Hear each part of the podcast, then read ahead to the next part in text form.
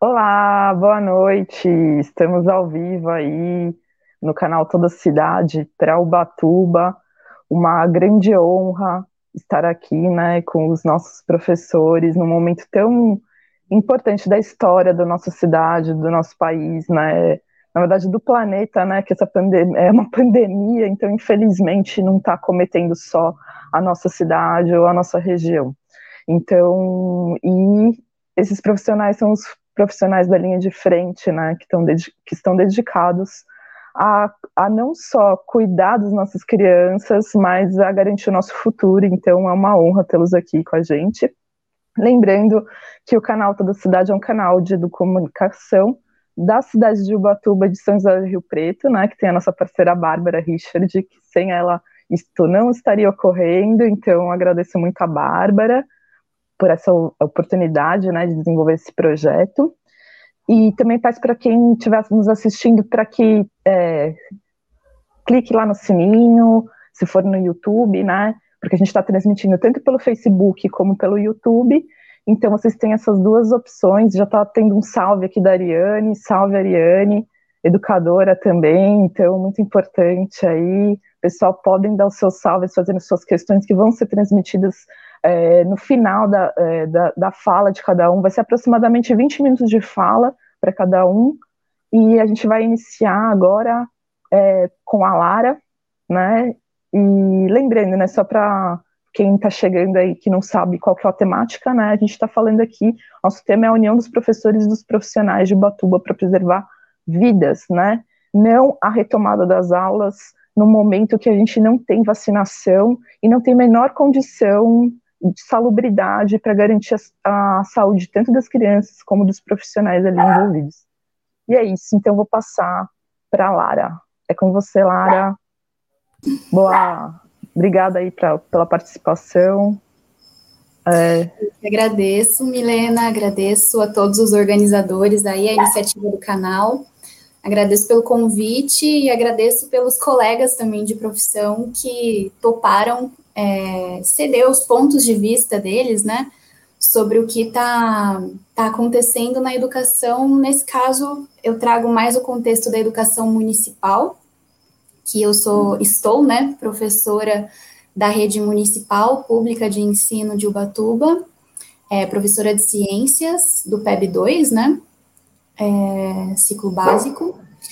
E gostaria de agradecer aos colegas que gentilmente participaram dessa discussão e trouxeram contribuições muito relevantes né, sobre o contexto municipal é, dessa proposta de retorno às aulas. É, a gente pensou assim em trazer um como se fosse um diagnóstico participativo, assim, vamos dizer, é, mas bem simples, né, sobre o, quais são as reivindicações da classe de professores municipais de Ubatuba que a gente teve contato, né. Então, é, eu vou trazer essas, essas considerações e depois a gente pode conversar mais sobre questões específicas, né, desse momento que a gente está vivendo. Hoje a gente bate o segundo recorde, né, diário de mortes por Covid no país. E, e no, justamente no momento que a gente traz essa discussão, né? Então, é um tema que é muito importante de ser tratado, muito relevante, porque acaba mexendo com a vida literalmente, né, de muitas pessoas que estão envolvidas aí com o sistema educacional. E para além dessas pessoas do sistema educacional, a gente tem também os familiares, né?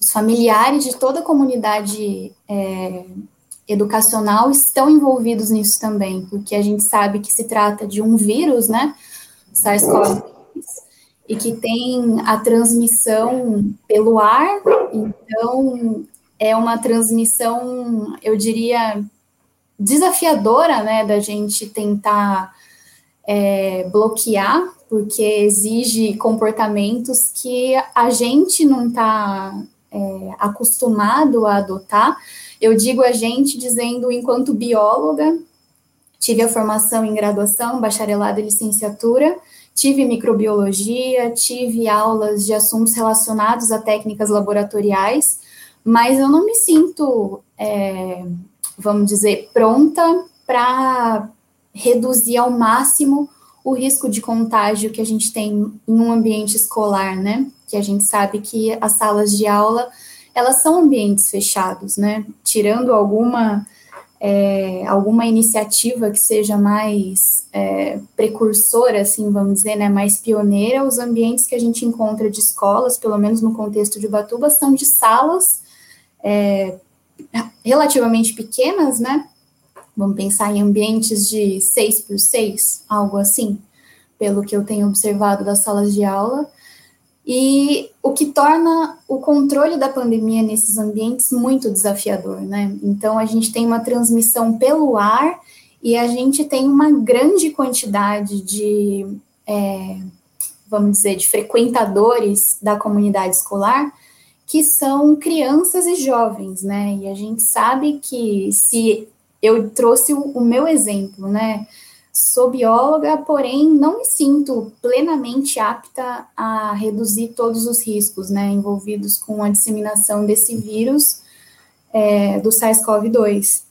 Então, que dirá os nossos jovens, as crianças, né? Isso, assim, sem pensar, inclusive, no contexto das escolas de ensino infantil, né? Das creches, né? Como que, como que o pessoal vai conseguir é, adaptar o protocolo que existe hoje, né? A gente tem aqui, inclusive em Ubatuba, tem um protocolo de biossegurança para a retomada das aulas presenciais no município. Agora, como que vai ser essa adaptação para o ambiente de uma escola de ensino infantil, né? A gente teve bastante contribuição também do pessoal desse, desse nível escolar, e isso que, que a gente traz aqui, então, é um compilado feito a várias mãos, né? Todos juntos aí pensando em qual seria o melhor contexto assim para a gente enfrentar tudo isso.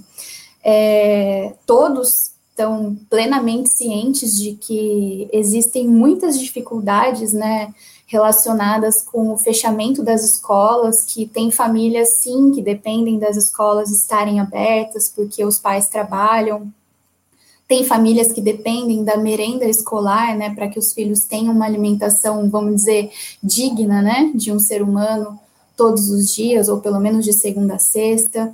A gente sabe da importância para o desenvolvimento cognitivo também dos seres humanos, né, que é o ambiente escolar. A gente valoriza muito esse ofício e, aliás, é por isso que todos nós estamos aqui, né, que nós escolhemos essa profissão que a gente acredita tanto.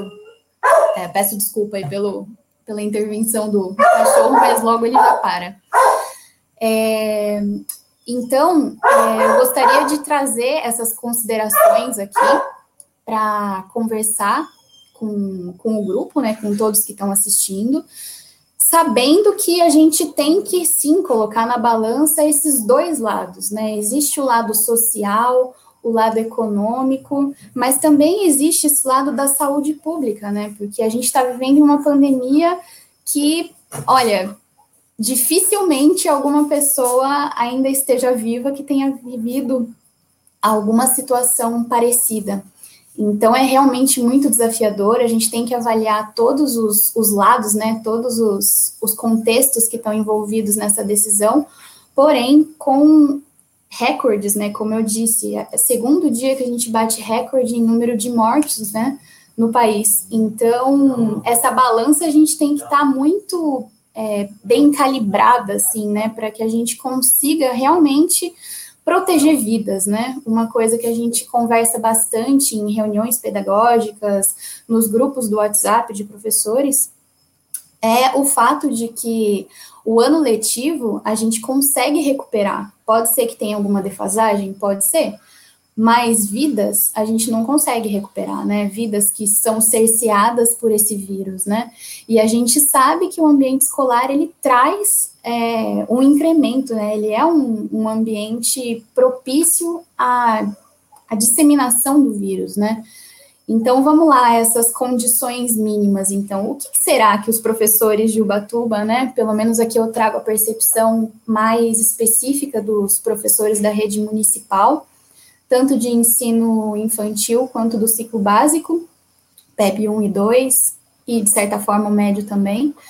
É, o que, que esses professores almejam, né? Como que a gente enxerga que poderia ser um retorno em que esse, essa balança ela tivesse um peso que levasse sim em consideração a importância da gente manter vidas, né?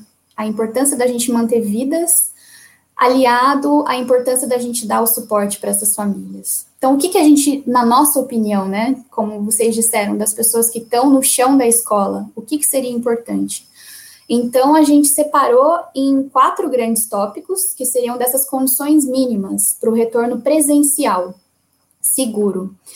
Por que a gente diz retorno presencial? Porque é, a gente deve sempre frisar que os professores no ano passado não pararam em momento nenhum a gente teve aulas remotas, a gente teve que alimentar a plataforma com atividades, a gente teve que encaminhar atividades para serem impressas para os estudantes que não têm acesso à internet, a gente teve que tirar dúvidas no WhatsApp. Então, assim, a nossa carga, pelo menos da experiência que eu trago e da experiência que eu ouvi desses colegas também, é de que a nossa carga horária de trabalho aumentou muito é, no ano passado. Então, é, para a gente conseguir transformar esse momento, né, sair da, do ensino remoto, que é muito trabalhoso, que é desafiador para os professores, e para a gente dar esse passo é, de retorno presencial seguro, a gente precisaria desses quatro itens. Primeiro deles, vacinação. Segundo, relacionado a equipamentos. Terceiro, relacionado à formação aos profissionais e à comunidade escolar também como um todo. E quarto, a testagem, o rastreamento e o controle da transmissão da COVID, que é o nome da doença gerada por esse vírus que é o SARS-CoV-2. Então, com relação ao primeiro ponto, que seria das vacinas, eu acho que vocês devem ter ficado sabendo, né, que houve um ato, inclusive na sexta-feira, reivindicando que os professores sejam incluídos é, no grupo prioritário para vacinação. Por que isso, né? Porque os professores e também os funcionários da educação serem incluídos nesse grupo, incluindo agentes educacionais, portanto, também. Porque os professores estando protegidos e os funcionários também estando protegidos, a gente consegue, de repente, diminuir a carga viral que pode chegar é, nas salas de aula. Por que, que eu falo isso? Os professores, eles passam a aula inteira falando, né? A aula inteira a gente fica se comunicando. E a gente sabe que o meio de, de contaminação principal do, da Covid é gotícula que sai da nossa boca, principalmente enquanto a gente fala, enquanto a gente tosse, enquanto a gente espirra. Então, se você imuniza os professores, provavelmente os estudos indicam que a gente vai ter uma redução na carga viral que esses professores podem levar para a sala de aula, porque a gente sabe que mesmo estando vacinado, a gente pode ter COVID. Então, por isso que as medidas de uso de máscara, distanciamento, higiene das mãos, devem, ser, devem todas elas, né, todas as três, devem ser mantidas após a vacinação é, porque a gente pode continuar estando infectado, porém, o objetivo é que a gente não fique em estados é, críticos, né, que, que necessitem de hospitalização. Então, com professores imunizados, a gente espera que seja reduzida essa carga viral que os professores podem levar para o ambiente escolar, porque alguns estudos já indicam que o maior risco na comunidade escolar é de que o professor que fica se comunicando aula toda leve esses vírus para os estudantes e os estudantes levem para as famílias. Então, essa é uma das, das bases que subsidiam aí essa reivindicação dos professores por serem vacinados antes do retorno presencial às salas de aula. É, com relação ao segundo item de equipamentos, a gente identificou a necessidade de garantia dos equipamentos de proteção individual, os EPIs.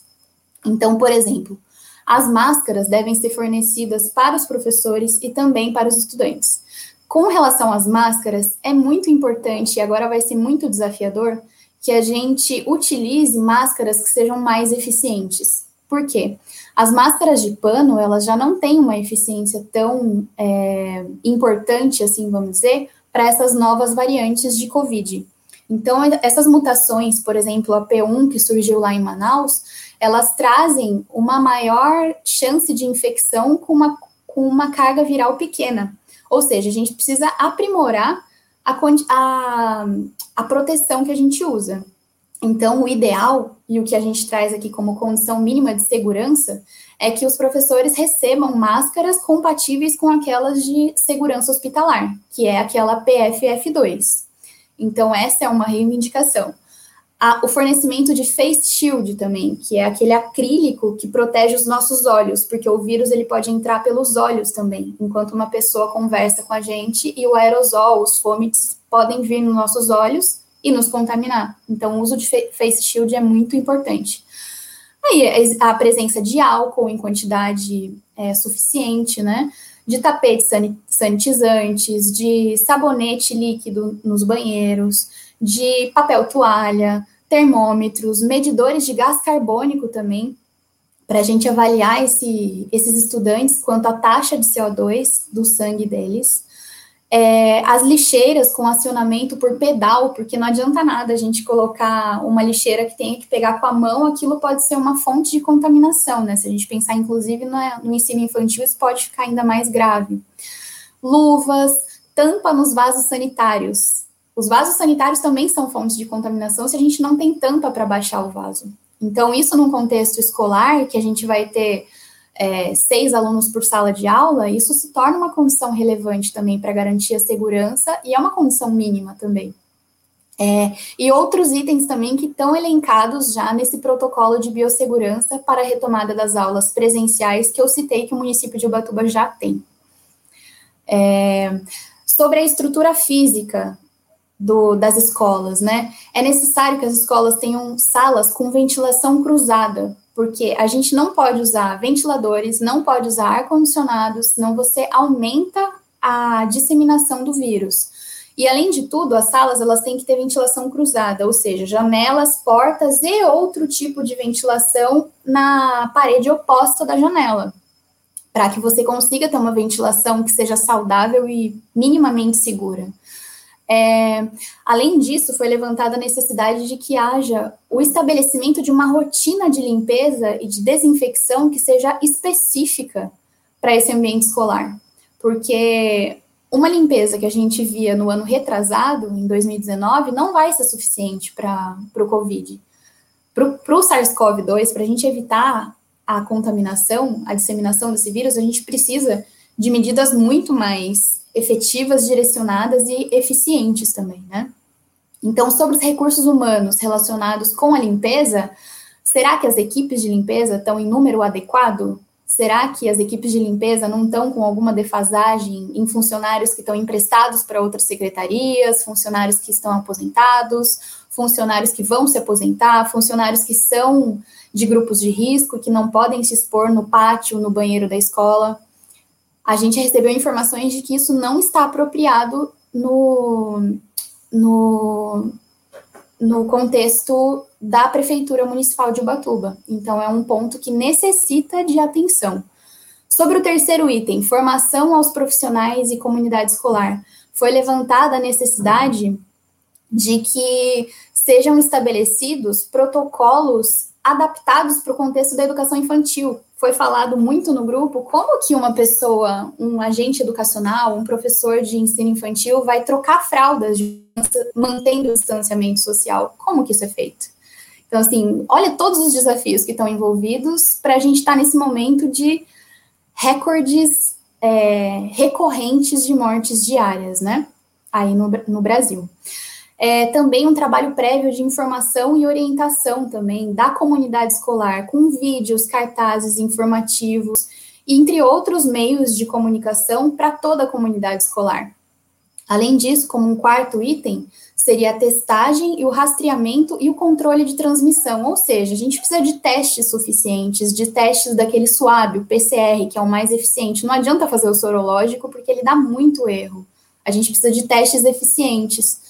E a gente precisa rastrear esses casos que ocorrem dentro da escola e também no transporte até a escola.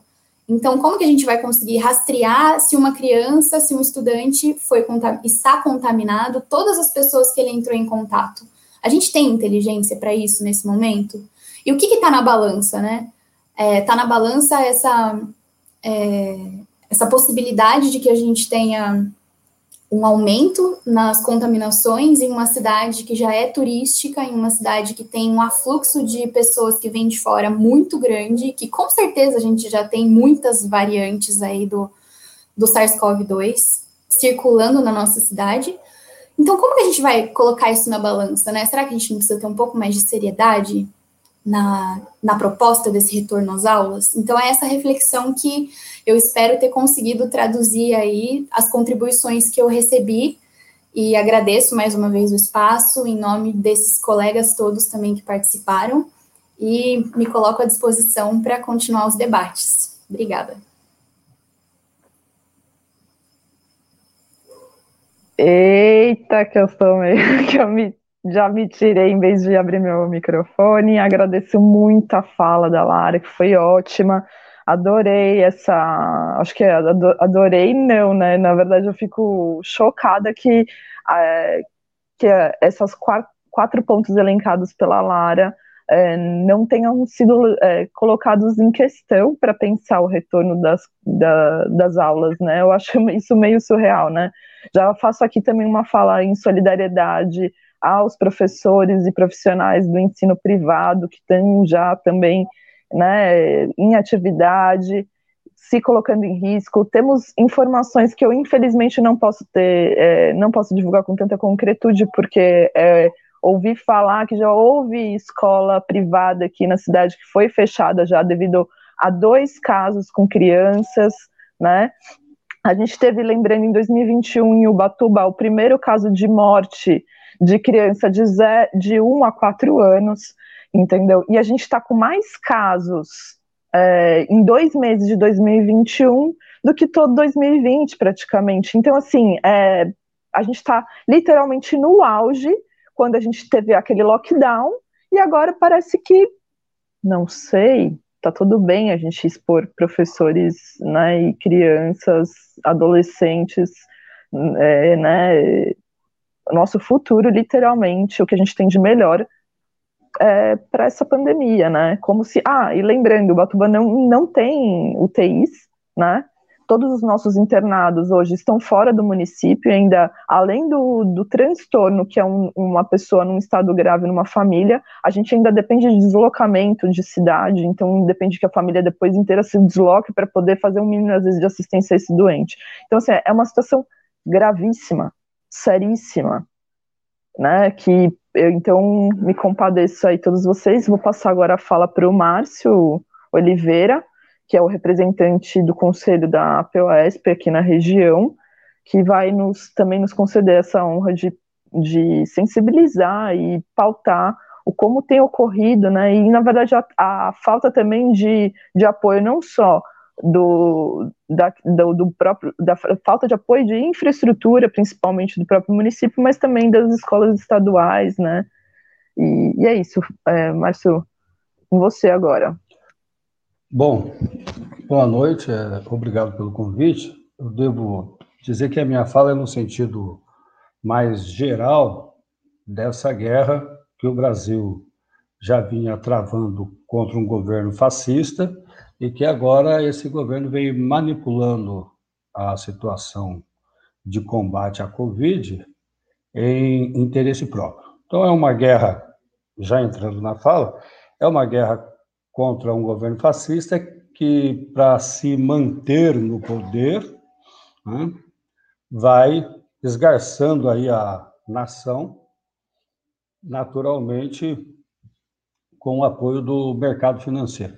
Eu espero que essa palavra mercado financeiro vai ficando mais clara no decorrer da fala. De início, é, depois de ouvir a fala da Lara, e naturalmente a gente vem acompanhando os debates, os artigos sobre o assunto, é curioso que, porque para nós parece muito óbvio, né? E até quase incompreensível o porquê que não se suspende as aulas presenciais. E, claro, substituir por aulas remotas com investimento, porque muitas das. Muitas não, nos 100% das vezes, o investimento para as aulas remotas saíram do bolso do professor. Foi assim o ano passado todo, a gente aí na briga com note, com manutenção e com celulares e tal. Que essa obviedade assim? Porque é, tem muito mais coisa em jogo, evidentemente. Né? A suspensão, isso sempre na discussão que a gente já vem fazendo. A suspensão das aulas presenciais e uma nova quarentena e um novo lockdown, né? ou um novo lockdown, é, será uma, uma derrota para os negacionistas, para o fascismo. E, naturalmente, para o mercado financeiro, que insiste em salvar a economia às custas de nossas vidas, dos professores, dos alunos, dos pais de alunos. Né? E nessa disputa, essa, esse negacionismo, que a vacina não funciona, que ainda recentemente as máscaras, segundo estudos, de acordo com o presidente fascista, né, é, geram depressão na criança, alergia e dificuldades várias, né?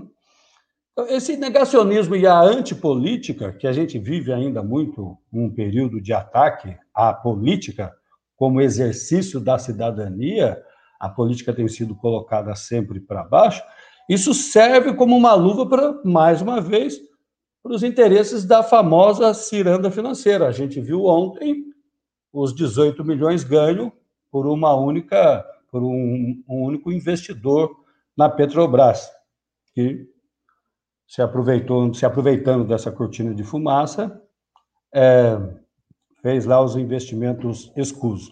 Então, o falso combate à Covid tem servido aí para nos tirar direitos. Nós que já vínhamos numa guerra prolongada de resistência, de manutenção dos nossos direitos, nos vemos agora em plena pandemia, lutando pela vida e por ser a vida o bem mais precioso, não estamos conseguindo defender nossos direitos. Veja o caso do auxílio emergencial, que ainda hoje está é, para ser colocado em, em votação. Para ser aprovado, o mercado, representado ali pelo famoso Centrão, pelo bolsonarismo, queria o fim dos constitucionais para a saúde e educação. É uma tragédia é um absurdo que se use essa tragédia humanitária, exatamente estamos a falar de saúde e educação, e os, os deputados, não vou generalizar, era a proposta do presidente da Câmara, vinda do governo Bolsonaro, porque senão a gente cai na antipolítica também, né? Atacar exatamente a saúde e a educação. Esse item saiu da pauta digamos assim, vamos chamar de vitória. Nós não ganhamos nada, só deixamos de perder o que tínhamos. É, salários congelados, isso ficou para o funcionalismo federal. É, suspensão dos concursos e a não contratação de, de funcionários e etc, e etc. Vale lembrar, eu disse funcionário federal, mas os estados e municípios que não assinarem embaixo não terão acesso aos financiamentos da União. Como se não bastasse tudo isso, o mercado ainda não está satisfeito. Né? Outro dia levou o Banco Central, é, sempre lembrando tudo isso se aproveitando da Covid para a gente ver, do combate à Covid, para a gente ver que nesse momento a gente lutando pela vida e o país sendo achacado. Né? O Banco Central, que já foi, se tornou autônomo, do povo brasileiro, o Banco Central é independente do povo brasileiro.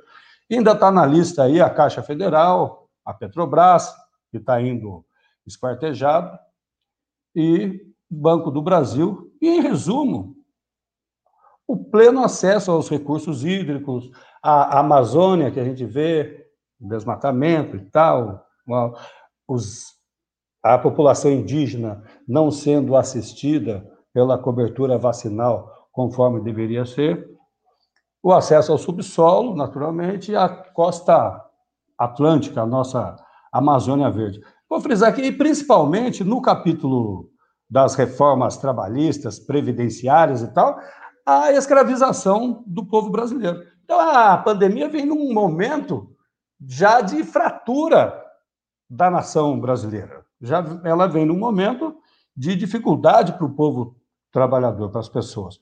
A uberização, onde a pessoa se torna empresário de si mesmo, certo? Acaba servindo, é, digamos aí, de obstáculo no sentido de que essas pessoas vão, como farão distanciamento social? Daí entra a necessidade do auxílio emergencial, mais uma vez.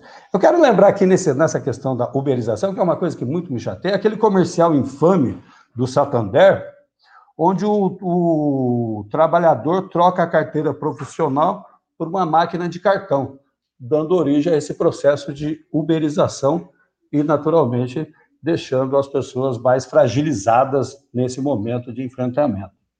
Esse conjunto de medidas que eu já citei, a postura genocida do presidente e a alegada falta de recursos, seja para a compra de vacina, seja para o auxílio emergencial, é colírio, mais uma vez, para os olhos do mercado. Então, nós estamos no meio de uma guerra, lutando pela vida e sofrendo mais e mais ataques enquanto estamos na defensiva. Eu coloco aqui para ilustrar, não precisa ir na tela, mas as pessoas conhecem o trabalho de Maria Lúcia Fatorelli, é, a auditoria cidadã da dívida. É aquele famoso gráfico de pizza, onde 50% é para o mercado, para pagar juros de banqueiro, e 50% para as despesas de custeio da máquina pública. Ou seja, eu estou citando isso para é, contra a falácia da falta de recursos. Né? E nessas despesas de custeio entra tudo: saúde, educação, previdência, transporte, segurança, assistência social, etc, etc, etc. Os outros 50% ban dos banqueiros, sempre é bom lembrar, garantido lá pela malfadada lei de responsabilidade fiscal.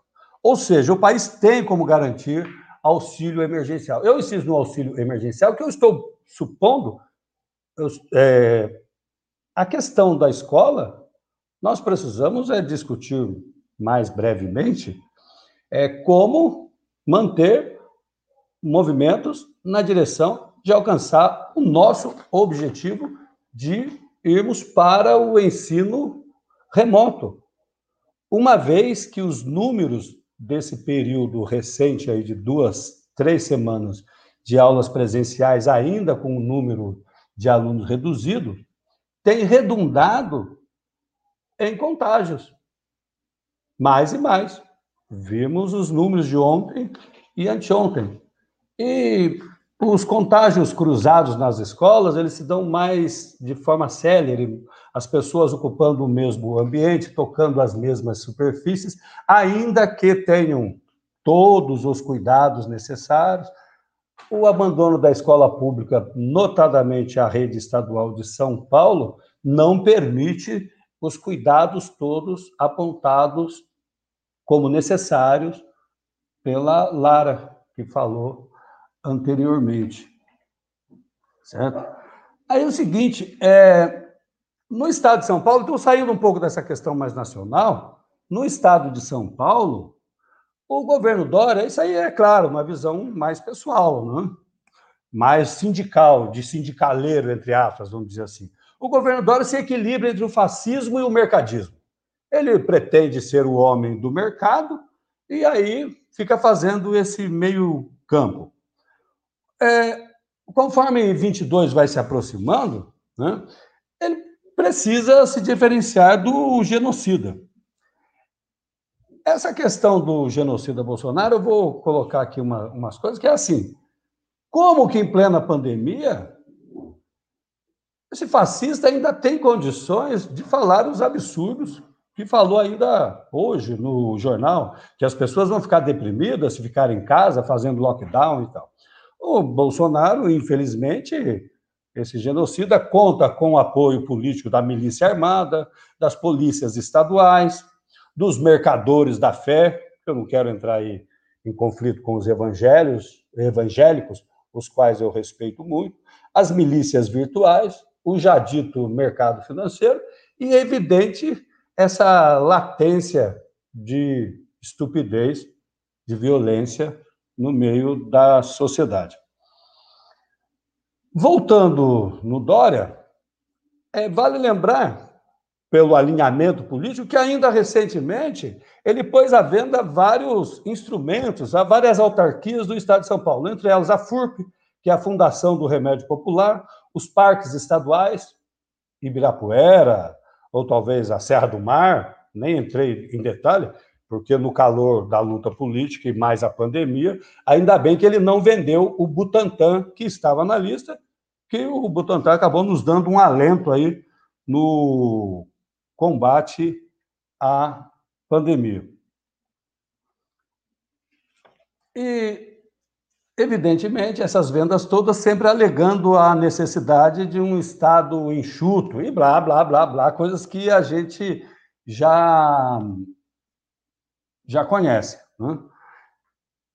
E, curiosamente, ainda em Ubatuba, eu acho que eu vi recentemente manifestações em defesa da economia. Por isso que a minha fala é um pouco na questão da economia. É, essas manifestações em defesa da economia. Aqui eu vou ser mais, assim, conciso. A economia ela é um engenho humano, é uma criação, uma ciência do homem. Não, não faz sentido para salvar a economia matando o próprio homem, tá certo?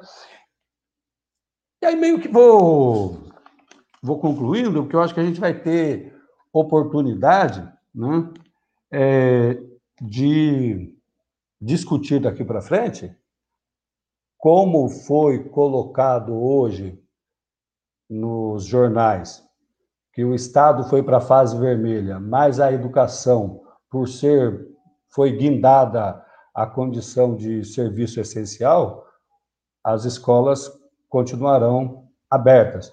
Ou seja, é, nós vamos continuar discutindo formas de alcançar o nosso objetivo de aulas remotas e fechar as escolas. E como dizem os materiais do nosso sindicato, é, aprendizagem se recupera. Vidas, não. Mais uma questão no capítulo da política, eu quero lembrar assim: nós estamos aulas remotas, vacinas e auxílio emergencial já, para que a população tenha condição de cumprir o distanciamento. Na questão da vacina, eu quero lembrar mais uma vez é, o absurdo que tem sido esse governo fascista, porque o alinhamento automático do governo fascista Bolsonaro ao Trump nos Estados Unidos, e naturalmente agora houve a derrota para Biden, o Brasil se diplomaticamente se distanciou, no, no, campo da diplomacia, evidentemente, se distanciou dos BRICS: Brasil, Rússia, Índia, China.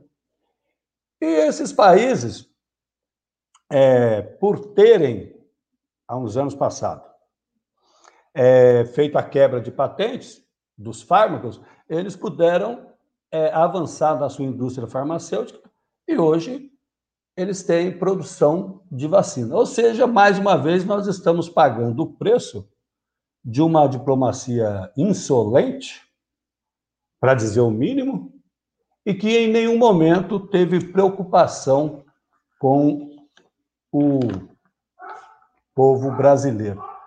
E para terminar, eu vou ser catastrófico. Né? A situação é de alerta máximo. Tem aqui um. Não li ainda, mas o Brasil vai chegar a 500 mil mortos em três meses, diz o ex-ministro da Saúde, mesmo, acho que é do governo Dilma, citando o estudo britânico. O Nicoleles, que é médico e neurocirurgião, já fala em 800 mil. Ou seja, e a pandemia pode se estender a 2022. Nós, enxergando os números de vacinados, que são aí, estamos aí na ordem de 3%, se não me engano, certo?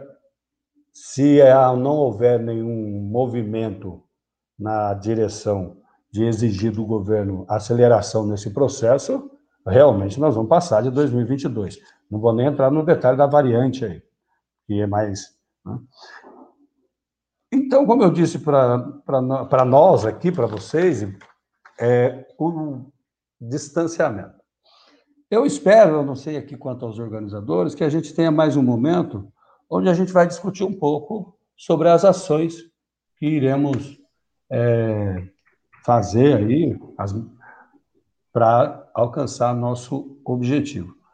É, eu vou adiantar aqui, está dando meu tempo ali, mas acho que a gente precisa voltar a dialogar com a população, e aí tem as várias formas que a gente conhece e que a gente pode e deve fazer. Tá bom, minha gente? Maravilha. Obrigado mesmo pela atenção. Era isso que eu tinha preparado. Eu fiquei um pouco preocupado no sentido de que essa fala política ia muito longe do, do contágio, muito longe Não. da escola. Essa crise é uma crise especialmente política, né, Márcio? Eu acho que eu não te ouvi. Essa crise é uma crise especialmente política também, né? Ela não é uma é. crise só de saúde, ela é uma crise que ela é extremamente política e o agravamento Sim. dela é, uma, é um projeto político genocida, como você bem pautou, né? E agradeço porque você trouxe, então, agora um panorama é, das relações é, nacionais, né, inclusive do Brasil, é, de forma também das nossas relações diplomáticas internacional, é, pontuou muito bem sobre a questão dos profissionais e das próprias famílias terem sido quem investiu nessa adaptação do ensino remoto, né? e que isso infelizmente não houve contribuição decente, digamos assim, por parte de nenhuma de nenhum nível de governo, nem do nível municipal, nem do nível estadual e obviamente do nível federal também não ocorreu e que é, e ainda existe essa defasagem, né? Então assim, é, quando se fala de optar pela, é, pela permanência do destino à distância, né?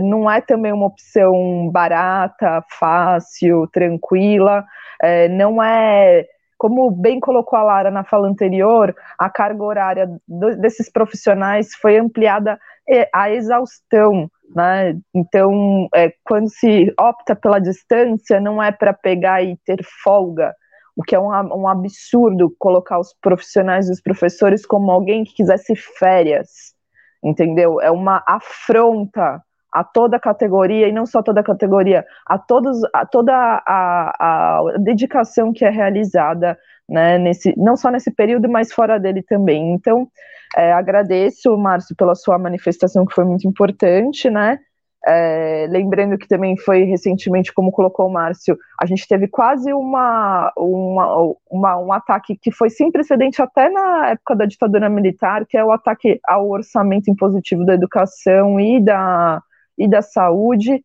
e que, e que como colocou, né, a gente, com uma mobilização social muito grande, conseguiu fazer com que a gente não perdesse é, isso, mas né, temos perdido muito. Então, agora eu aproveito, passo a falar para Beatriz, né, e agradeço mais uma vez a todos, agradeço a audiência, a gente está tendo uma audiência bacana, que está oscilando entre 35, chegando a quase 50 pessoas, então isso é muito bacana, agradeço a toda a audiência, tem várias pessoas, a gente vai abrir para depois eu vou fazer as colocações para né, endereçar, se tiver perguntas específicas para algum dos convidados, e como foi dito no, na chamada da live, essa é apenas uma de muitas, a ideia é que seja algo mais permanente, né? Então também tragam aí suas contribuições, procurem a gente para poder fazer novas colocações que às vezes não vão ser abordadas no dia de hoje. E é isso, então, Beatriz, passando para você. Olá, pessoal, boa noite.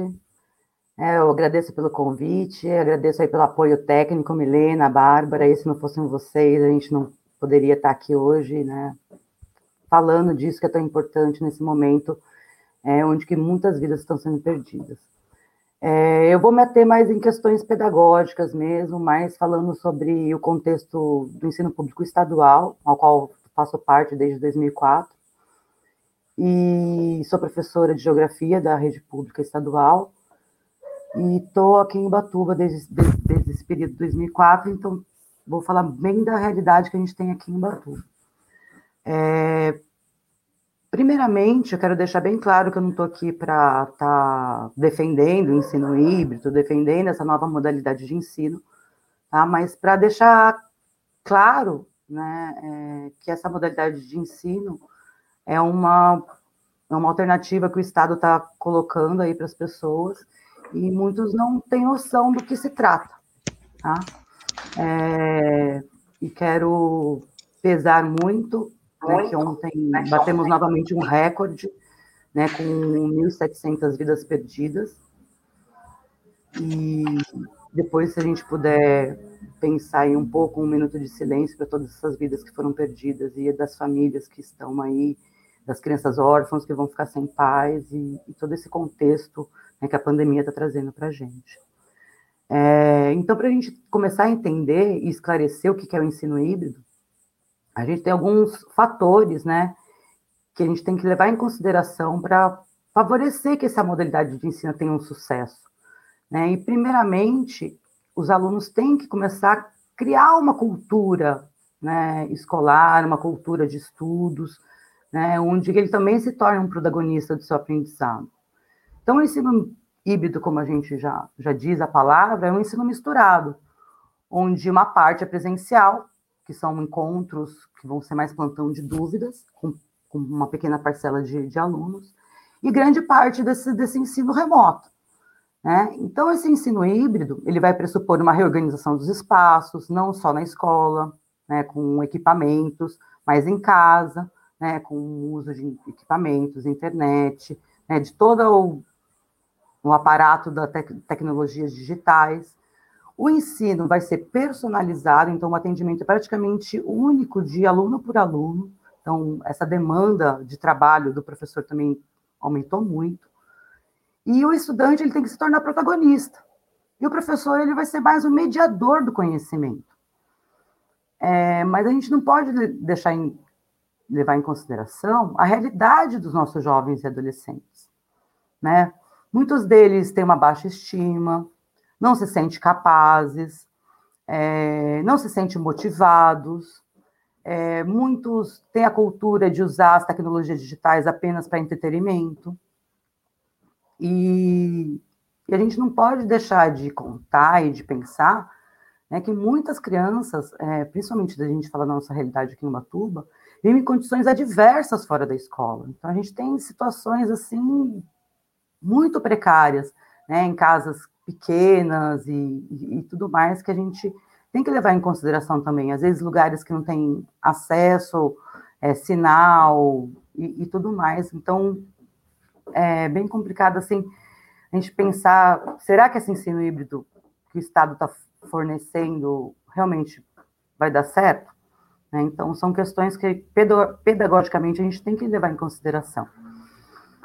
É, então, quando a gente for começar a pensar, é, desde que haja todos esses meios, né, o espaço, a tecnologia, a motivação para os estudos, né, essas ferramentas digitais é, disponíveis, Classroom, o centro de mídias e, e todos os, os outros meios, eles são meios que podem fundamentar o aprendizado, né, um aprendizado mínimo. Mas a gente tem que pensar que agora o apoio familiar ele vai ser mais importante do que nunca nesse processo todo. E o aluno precisa começar a ter uma mudança cultural necessária, né, onde ele tem, que, ele tem que ter noção que ele vai ser corresponsável do seu aprendizado. E o professor ele vai deixar de ser aquele único provedor do conhecimento.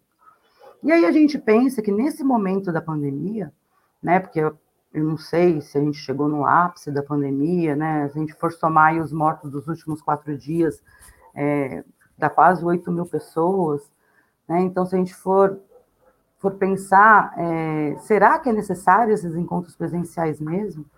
Né? É, eu fico pensando como, assim, igual essa questão que foi colocada, que a Lara colocou, de números e, e que o Márcio colocou, que parece tão óbvio, né, que a escola não tem uma estrutura né, para poder ter esses encontros presenciais de forma segura. É, eu vou falar um pouquinho da realidade da minha escola, é, que a gente está com um quadro de funcionários reduzido. Né? Então, a gente tem os agentes de, escolares ou tem mais de, de 60 anos, ou algum tem comorbidade, e nós, professores, estamos tendo que fazer muitas vezes o papel que seria o deles, né? Porque a gente não tem inspetor na escola, a gente, a gente né, não tem uma estrutura é, é, funcional que seja capaz de, de tornar esse ambiente totalmente seguro. Né? Então, a gente fica muito a reflexão da gente pensar que seria seguro a gente a gente voltar é, em que estrutura, né? Será que esse, esse aluno que não tem condição nenhuma de fazer a parte remota, será que esse encontro presencial seria a salvação da vida dele? Né? É, como parece que o secretário e o governo está tá colocando, né? É, lógico, a gente sabe que o papel social da escola é muito importante, a gente sabe que muitas crianças têm alimentação na escola, a gente tem várias questões que são muito importantes, mas será que é, é o momento de a gente colocar mais vidas em risco? Né? Então a gente começa a pensar que esses encontros presenciais né, é, deveriam ser suspensos, considerando que eles não são obrigatórios, né? E considerando que a gente está um processo eminente de colapso do sistema de saúde público e privado. Né? É, o Batuba não tem UTI, né? É, algumas professoras essa semana da rede pública estadual testaram positivo de algumas escolas, né? É, outras estão com sintomas e o teste deu negativo e não foram afastadas. Então, assim, que, que bola de neve isso pode acarretar? Né? Então, como foi colocado, o aprendizado, a defasagem, a desigualdade, ela está aí, gritando né? Mas será que esse momento é propício a gente continuar nessas questões, a gente continuar colocando vidas em risco, né? Então, eu fico imaginando eu, a professora, virando um mosquitinho do Aedes aegypti lá, sendo transmissor de uma doença para um monte de criança que eu vou ter contato. Ah, mas tá tendo, né, o Estado forneceu máscara, forneceu face shield, né, a gente. Mas a estrutura da escola e essa ventilação cruzada que a Lara colocou existe na escola?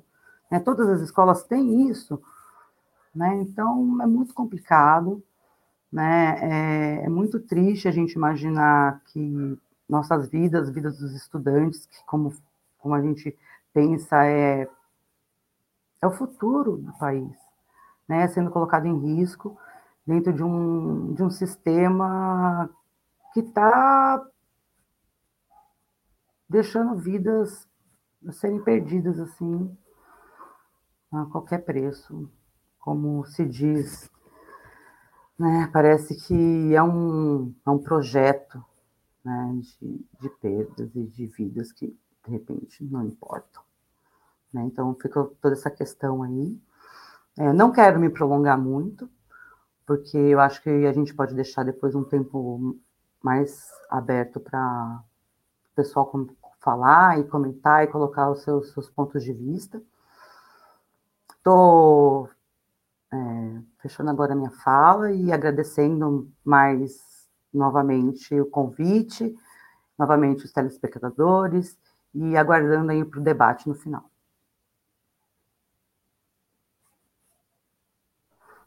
Eu agradeço a Beatriz aí pela sua intervenção, né, colocando a questão sobre essa nova fantasia também, né, de que uma vez que existe a capacidade de executar as atividades de forma remota, também essa é a nova solução, e não é bem por aí.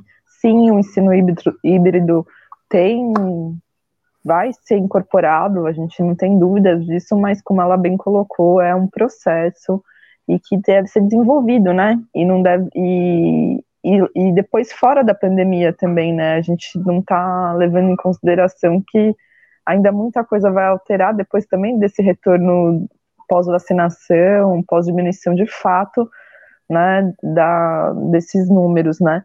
Ela também fez uma fala muito importante, eu já me solidarizo e peço para vocês me, é, me falarem se a gente deve fazer esse minuto de silêncio pelas 75 vítimas do município de Ubatuba e pelas mais de 255 mil vidas perdidas no país. Se vocês querem que a gente faça esse minuto agora, são 7h55. Se vocês quiserem, a gente para agora um minutinho, eu peço licença. Então, faremos esse minuto agora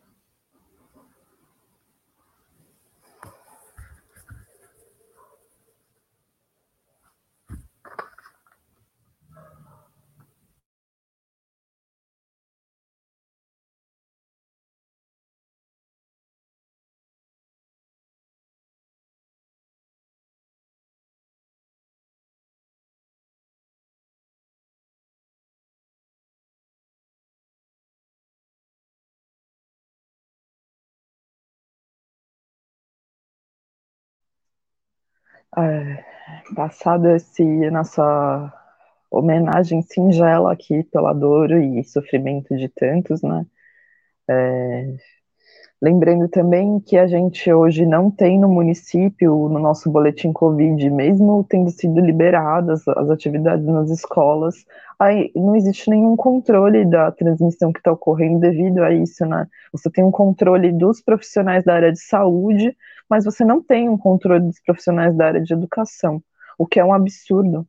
Visto também, e aí teço sim uma crítica à nossa prefeita, né, que é uma profissional da área, então que deveria estar sensibilizada também, né, solidária aos seus, aos seus, né, então me espanta muito também a, a gente ter essas medidas é, vindo de alguém que também pertence né, à categoria. Então, eu fico aqui, né, o meu pedido para que a Flávia reconsidere os decretos e reveja a posição dela, né, que ela não suje a mão dela de sangue, né, porque sim, ela é a responsável por todas as vidas dos Uba, de quem vive em Ubatuba aqui hoje.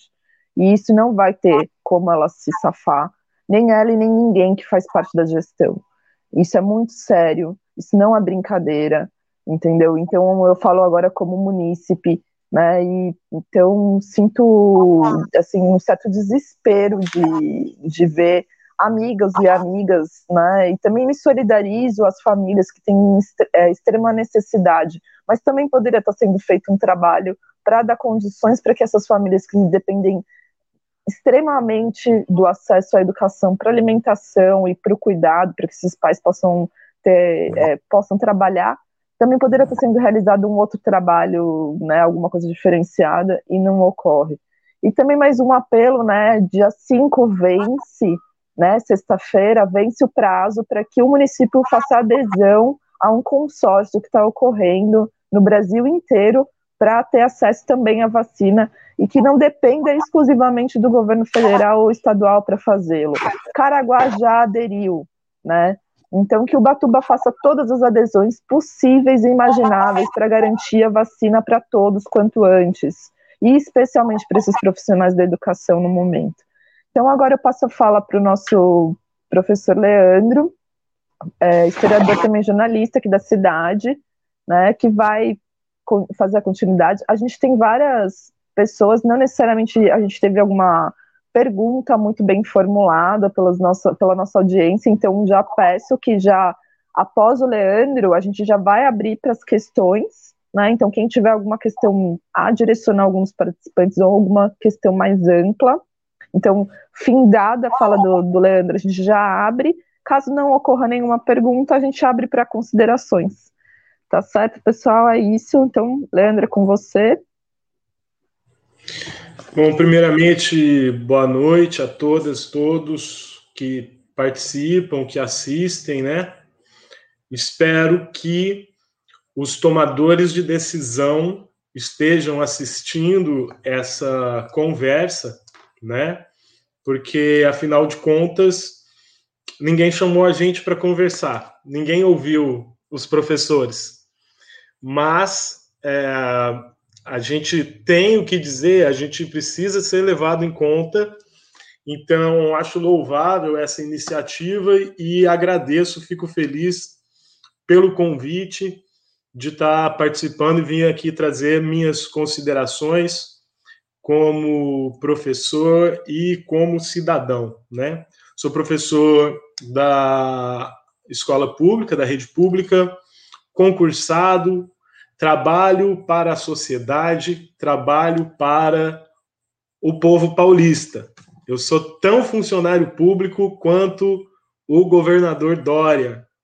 A diferença é que eu sou concursado, efetivo e ele é temporário. Então, é, é a sociedade, sobretudo meus alunos e suas famílias, é, é essas pessoas que eu devo satisfação e com, é, são elas que, que eu coloco em primeiro lugar, né? E, e eu dentro dessa sociedade. Bom, o ensino remoto ou ensino híbrido não é a melhor opção, mas é o que é possível agora.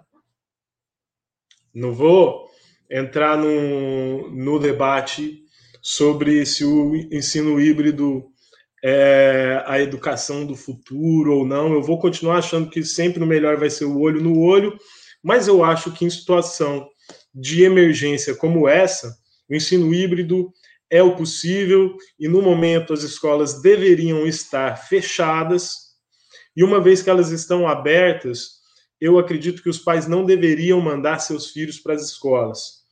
E eu acredito que é, a responsabilidade é federal, estadual e municipal. O Supremo já decidiu que os entes federativos né, podem adotar é, legislação, decretos mais restritivos. Né? Digo, o, se, o, se o governo federal tivesse uma política de combate ao Covid, que não tem, né? Mas se tivesse, os estados poderiam ter medidas mais restritivas e os municípios mais do que os, o, os estados, por sua vez. Então, sim, né? É, é, Falou-se bastante do, do, do, do Dória, do Bolsonaro. Eu quero falar também, me dirigir à nossa colega de profissão, muito respeitosamente, professora Flávia.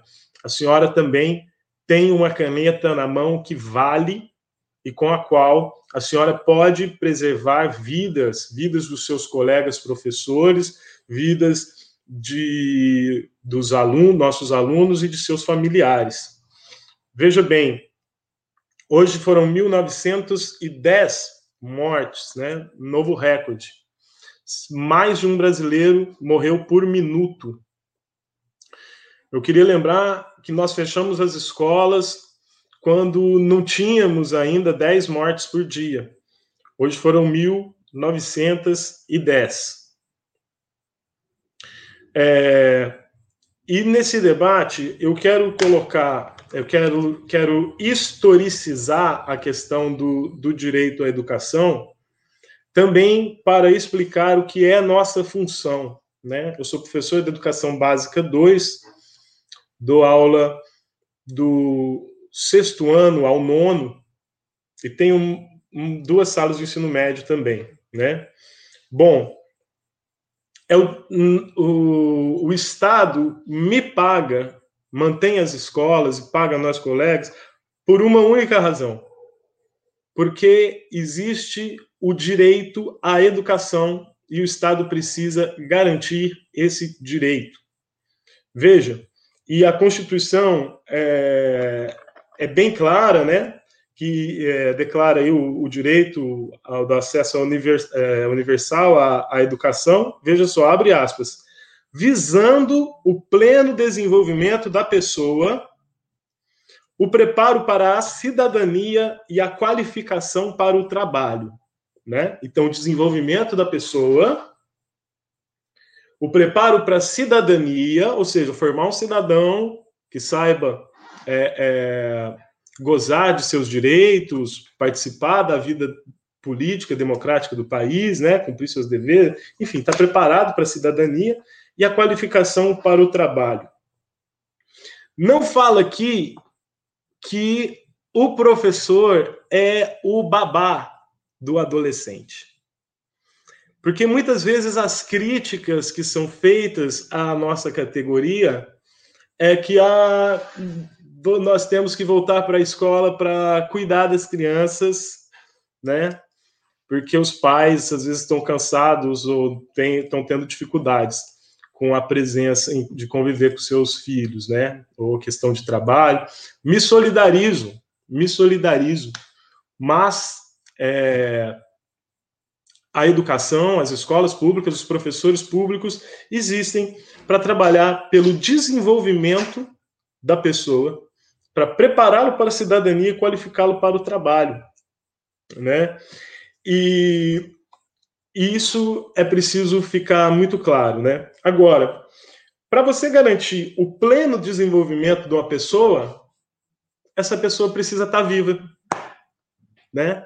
A gente sabe que as novas variantes do vírus estão é, sendo bastante letais, com também com a população mais jovem, de modo que cada jovem que for é, que tiver a sua vida interrompida ou tiver sequelas por conta desse vírus que mata 1.900 pessoas por dia, essa pessoa não poderá ter o seu pleno desenvolvimento enquanto pessoa humana.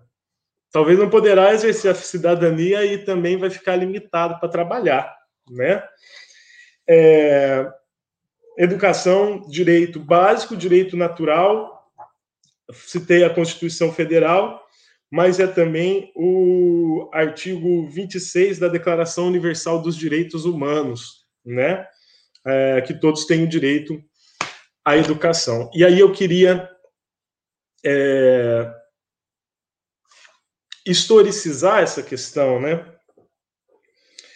Que esse direito à educação ele começou a ser pensado na época do iluminismo, porque antes disso, na época do, do, do antigo regime, né, você é, existiam os chamados privilégios de nascimento, né?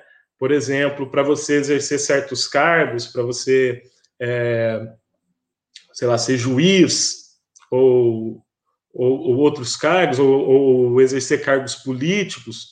Antes disso, dependia de você ser nobre, de você ser amigo do rei, né, do monarca absolutista. E a partir do século XVIII começou-se a pensar em direitos naturais e começou-se a pensar em igualdade, que todos devem ser iguais em direito, né, ao nascer. E começou-se a pensar quais seriam os direitos fundamentais os direitos básicos, porque se o nobre não pode ter privilégio sobre o filho do, do camponês, não basta eu dizer que o camponês pode, tem o direito de prestar um concurso para juiz, por exemplo. É preciso garantir ao filho do camponês uma educação básica que seja igual para todos, para que ele tenha, de fato, condição de, de competir. Então, veja, é, e é isso que os liberais, os neoliberais de hoje não entendem e querem ver a educação como mercadoria, porque eles acham que ser liberal é querer transformar tudo em mercadoria, e no caso da educação não é. Certo? Os liberais do século XVIII eram contra os benefícios, era contra os privilégios da nobreza. Alguns neoliberais de hoje são contra o Estado, mas eles são contra o Estado porque são contra os direitos do pobre. É outra coisa. Muito bem. Esses caras entendiam que, então, para garantir a igualdade, é necessário o direito à educação.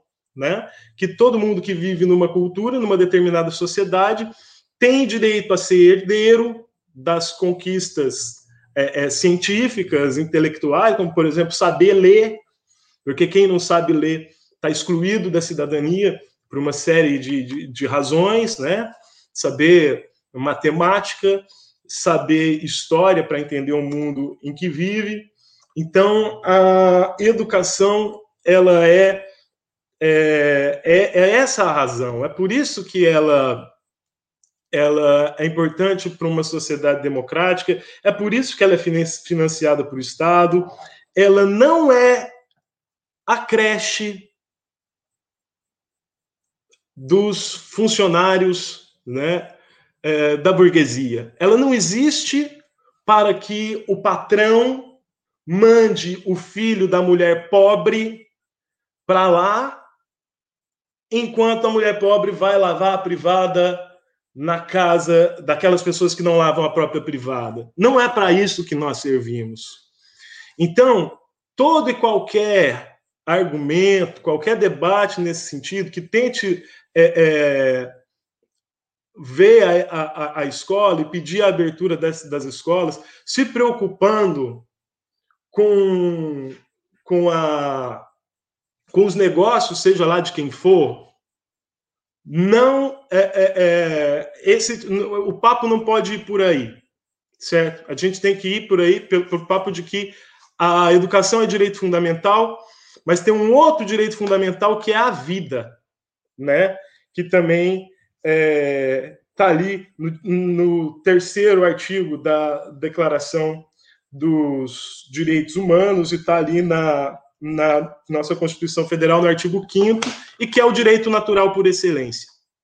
E que é o direito natural por excelência. O direito à vida. Eu, como professor, eu quero meu direito à vida garantido. Na minha escola temos dois colegas afastados. Ontem soube que a colega queridíssima, Sandra Begotti, que deve estar assistindo, um abraço para ela, do Florentina, também é, está com Covid, estamos torcendo por você. Existe um problema muito sério que é a falta de transparência, foi mencionado, né? Isso por parte da, da Secretaria de, de, de Educação, das escolas e da Prefeitura. Vou mencionar. Por exemplo, é, no, no, o município, até o ano passado, divulgava os casos de Covid por bairro. Por que, que agora não tem essa informação no boletim de Covid de Ubatuba? Isso é fundamental para a gente organizar o nosso trabalho. Na escola em que eu trabalho, eu atendo em uma escola só. É, Rio Escuro, Lázaro, o Fortaleza, Bonete, Folha Seca, tem gente que vem da Lagoinha, e de repente a taxa de contaminação num bairro é diferente da outra. E o Batuba podia usar essa realidade geográfica para combater o vírus. Se vai ter rodízio nas escolas, que seja feita prefeitura juntamente com a, a, direção das escolas, juntamente com a empresa de ônibus que tem que, que forneceu o ônibus. Vamos organizar dessa maneira, porque de repente, por exemplo, no Rio Escuro, você estava, até antes de interromper o, o acesso à informação, o Rio Escuro estava explodindo de casos, e tinha casos da, da área que é atendido pela nossa escola, que, que não estava. Então, de repente, você preserva aquela comunidade, comunidade do Bonete. Para que, que você vai mandar a comunidade do Bonete onde não teve nenhum caso para a escola? Né? A, a, a Bia, a gente trabalhou junto no Esteves. Esteves também recebia os meninos lá da Puruba, gente do, de toda a região norte. Por que não temos acesso às informações e por que essas informações não são usadas para o planejamento de políticas públicas? Porque, tipo, é, é, é para isso que as pessoas que estão no poder têm, têm que estar tá lá, certo? Não é só para ficar fazendo desenho no mapa e ver quem, quem que, que lobby vai ser autorizado a construir aonde, não. A prefeitura tem que, tem que pautar políticas públicas para proteger a vida das pessoas. Isso começa pela transparência.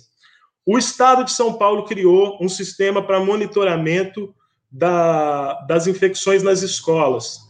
Por que nós, professores, e por que, que não é qualquer pessoa que pode entrar e consultar? A gente podia estar aqui nesse, nesse debate conversando tendo por base saber quantos professores é, é, foram confirmados, quantos alunos foram confirmados, quantos alunos apresentaram sintoma, porque tem protocolo. Se o aluno chega com febre, ele, ele deve ser é, é, isolado. Onde estão esses dados? Por que, que a gente não pode pensar nisso? Outra coisa, o Estado está fazendo a gente ir para a escola para coisa que não precisa, como nossas reuniões pedagógicas, né? Eu entendo que talvez a gente fale assim, ó, vamos abrir a escola para você ter ali um emergencial, um ponto de apoio para o aluno que não está conseguindo é, usar o aplicativo. Aí vai lá, inclui ele. Né? Política de inclusão digital. Isso. Mas é, definitivamente é, não tinha que estar tá tendo aula, em primeiro lugar, e está tendo aula. É, e está sendo cometida uma série de negligências. As nossas vidas e as, as vidas das crianças e das suas famílias não estão sendo garantidas. Outra coisa, não, não adianta a gente falar uma coisa na escola e, e também as famílias ensinarem de uma outra maneira. Quinta-feira, até publiquei isso porque me deu uma, uma tristeza grande, assim, né? De na saída da escola ver a meninada aglomerada e sem máscara, porque tem essa essa esse comportamento de, de, de, de manada, de rebanho, de o cara que está sem máscara fala, ah, você é, tá de máscara, tipo o adolescente com essa questão de, de mexer com as suas inseguranças e desafiar para ver quem é mais corajoso e, e aí é, é tiram a máscara, sabe? Então, a gente pode, eu posso tentar fazer de tudo na escola. Eu estou indo à escola, eu não gostaria de estar tá indo. Tô, obviamente que os alunos que vão, eu trato com o máximo respeito, o máximo carinho, mas eu falaria para cada pai que se pudesse não mande, sabe? E lá dentro eu tento manter o distanciamento, mas muitas vezes é impossível fazer com que cumpram os protocolos mesmo dentro da escola. Depois que saiu, impossível, né? Então, é, fica aqui o meu alerta. Eu gostaria de, só que vão ter as, as, as perguntas, eu gostaria de já fazer uma e, com todo respeito, no, no mais alto nível é, é, é do debate, né, do, enquanto categoria, queria é, é, falar com, com o Márcio, da POSP, o seguinte: tecnicamente há uma greve, né? Eu e, e, acho que na maioria das escolas essa greve não está é, é, efetivamente acontecendo, pelo menos não no nosso município. A gente sabe que mesmo quando a gente quer entrar em greve, quando a gente sabe que isso é o certo a fazer, né, a gente precisa do apoio do sindicato, né? do apoio do sindicato, que, que, que, que, conversa conosco, que nos passa segurança, que nos passa segurança com, com relação é, ao, ao fundo de greve, né? Com relação ao fundo de greve, com relação às questões jurídicas. Então, com o máximo respeito, eu gostaria de, de falar na, na, pessoa do Márcio, né? É, é, mas como quem se dirige a um, a um representante do nosso sindicato, do meu sindicato. Eu já fui representante de escola, hoje não sou mais, mas eu sou professor sou sindicalizado. E eu estou sentindo a falta da presença da APOESP é, mais próxima de nós, entendeu? Inclusive fazendo os comandos, indo na, lá na escola, é, vendo a questão do, do, do cumprimento dos protocolos também. Enfim, sentindo falta de você, mestre. Não é uma crítica. Estou dizendo que nós estamos sentindo falta de vocês, cara. A gente precisa de vocês que, que, que institucionalmente é, é, também são nossos representantes, né? Eu acredito. Bom, é isso. Passando já direto para o Márcio aqui. Desculpa, né, nem, nem, fiz a transição, mas já acolhendo a, a, o pedido, né, muito importante do Leandro, né? E depois né, a gente já volta para o público aqui, né, das questões. Com você, Márcio. Bom, nas considerações finais, é, eu vou entrar propriamente. Veja bem, a última reunião da APOESP, Assembleia, é, nós discutimos a possibilidade da gestão junto aos conselhos de escola. Aqui cai de novo no capítulo da política. Eu, além do, dos conselhos de escola, que são órgãos deliberativos, segundo o Estatuto dos Professores, é a Lei 444, acho que é Estatuto do Magistério. E também agrego o Grêmio das escolas nessa discussão. É, eu fiz uma frase aqui que eu estava relutante em usar, ela já está até escrita, né? Então, diante da pergunta, eu vou usá-la. É, muitas vezes, nós abrimos mão do exercício da nossa cidadania em troca de uma vida, às vezes, mais focada na busca de recurso para o nosso conforto. E Nada contra isso. Evidentemente, as pessoas precisam sobreviver nessa selva selvagem e não encontram tempo para organização política.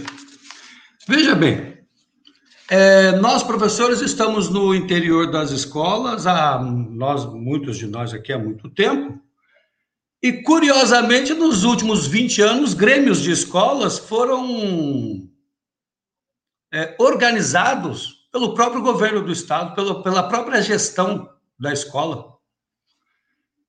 E, curiosamente, ainda numa. Acho que num banner desses de zap, eu vi a União Paulista de Estudantes Secundaristas alinhada com o governo no que diz respeito às aulas presenciais.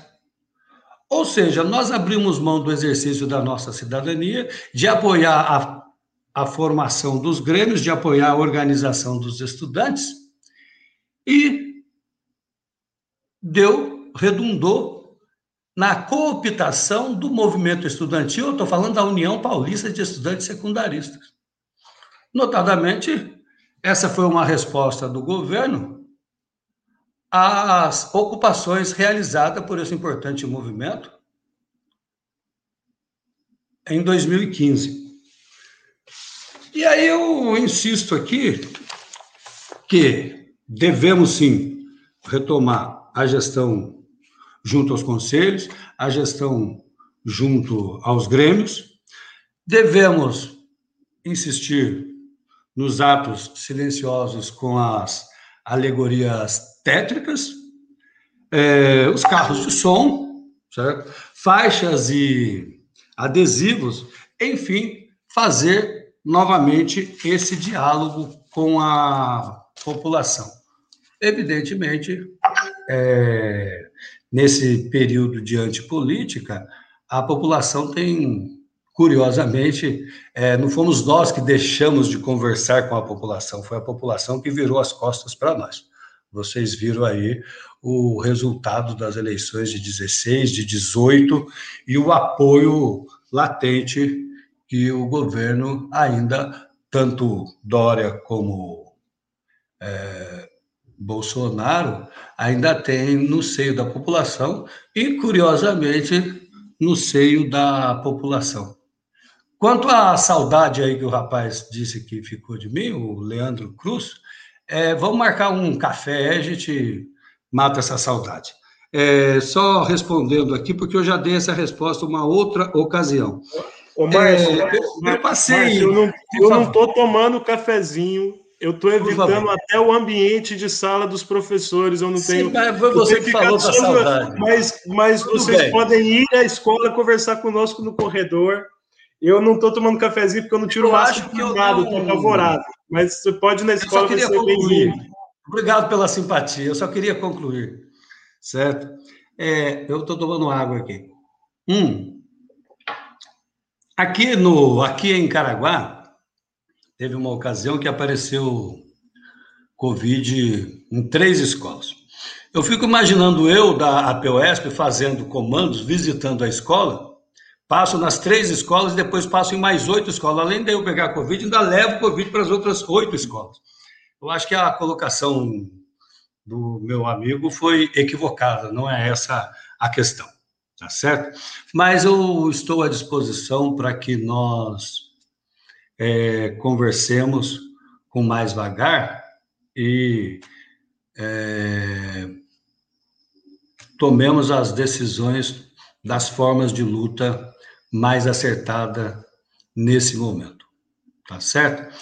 É, vou usar mais um minuto só para dizer o seguinte: essa live é muito importante. Eu acho que nós, de um modo geral, não usamos as mídias sociais, não, não sabemos usar. Nós temos que lembrar que o, o, o, coiso, o genocida, é, teve a sua eleição, em boa parte, garantida pelo uso das, das redes sociais e, claro, com o gabinete do ódio, das fake news. Eu penso que, evidentemente, isso se dá um sucesso de carga de trabalho, então a gente não consegue desenvolver, mas é muito importante que aprendamos daqui para frente a desenvolver esse trabalho. Nesse sentido, eu quero saudar a iniciativa da live, é, quero dizer que estamos aqui à disposição, à medida que chegue para nós é, uma proposta, ou se tiver uma outra reunião, onde a gente pode contribuir com a nossa disposição e experiência. Muito obrigado. Eu agradeço, espero que o Leandro tenha se sentido contemplado com a resposta do Márcio, agradeço a participação. Eu acredito muito. Eu ia fazer uma pergunta bem parecida com a, com a do Leandro, porque, inclusive, é, eu acho que é uma. É, é, ele falou num, num, sentido mais de carência mesmo, de saber como agir, né? Uma vez que se existe a greve, é, se é, como as pessoas, como os, os profissionais devem fazer essa adesão de forma a que eles não venham ser prejudicados. É, se você depois também, Márcio, quiser disponibilizar um contato do sindicato, né, como que funciona essa assistência jurídica, eu acho que era mais nesse sentido, né? Posso estar equivocada, mas eu acho que era mais, é, eu pelo menos é, gostaria de entender isso, mas acho que você já respondeu, né? Como você disse também, existe toda a questão de uma contaminação cruzada. Gostei muito da, da, da explanação a respeito. Eu sou presidente da Rede Brasileira de Conselhos, então, eu sou bem suspeita para falar da questão né, da importância da, dos conselhos escolares. Na ocasião, inclusive, eu produzi um texto falando sobre a importância dos conselhos escolares, dos grêmios, das assembleias nas escolas. Né? Sou da rede também da educação democrática, então, faço aqui né, todo um apelo para que esses órgãos sejam retomados, né? Mas aí também, assim, como que nós, né? E quando eu falo nós, eu não quanto profissional, porque eu sou também educadora, minha formação é em artes visuais, fui educadora, mas não estou educadora, mas é, podemos encaminhar situações. Eu acho que era nesse sentido também que o, é, o Leandro queria pontuar, né? Uma vez que a gente já foi, é, que foi colocado, né, de forma muito legal, viu, Leandro, que eu também não fiz as considerações da sua fala, que você colocou ao, ao, direito à educação, né, o direito não como um favor, né, a gente não tem direito à educação como algo que deve ser colocado como um, uma benesse, a gente paga e paga muito caro, e, e foi muito custoso para conquistar isso, né, então não é uma, algo que a gente deva também abrir mão de forma tão tranquila, não só para este governante, ou para qualquer governante que venha a ocupar algum cargo ali. Então, é, e também a questão do direito à vida, né? Que o, o direito à educação não se, se sobrepõe ao direito à vida. Eles, eles são direitos que, que estão juntos, né? Mas que se você não tem vida, você não vai conseguir acessar nenhum direito, né? Isso é uma coisa óbvia, redundante, que foi falada aqui de, por todos os participantes, mas que parece que a vida perdeu relevância ultimamente, infelizmente, né? Então, e aí para só para fazer um apanhado aqui, vou dar uma, eu vou fazer um, vou dar uma voltinha aqui no nossos, no nosso público, né, agradecendo. A gente teve participação de bastante gente aqui no, nos, nos comentários, então durante as falas fazendo tecendo elogios, então é, e críticas, né, ao atual governo. Então, a, a Glaucia, inclusive, a Glaucia Cavalcante, que está aqui nos assistindo e que foi uma grande articuladora aqui do evento de hoje, então já fica aqui, Glaucia, um salve para você. Aí tem é, Murilo, é, Marcelo, a, a Maíra, Carla Neto, é, Rose, Rafael comentando também, é, é, Cristina Rise. Então tem assim um pessoal bem bacana fazendo vários comentários, né? E, entre outras coisas que foram apontadas, é, principalmente o pessoal da creche, é perguntando para vocês, e que eu acho que infelizmente vocês não vão ter muita resposta, né? De como manter o distanciamento em situações para o ensino de educação infantil, né? Para as creches, que ainda são mais graves, né? Porque normalmente essas, as crianças.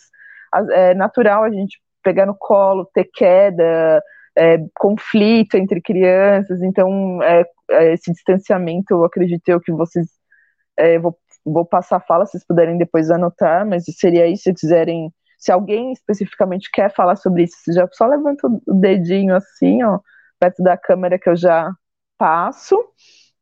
É, uma outra coisa que foi muito pertinente também da fala do Leandro foi a falta de transparência né, em relação à divulgação dos dados do boletim do Covid, que a gente não tem agora mais as informações por bairro, né?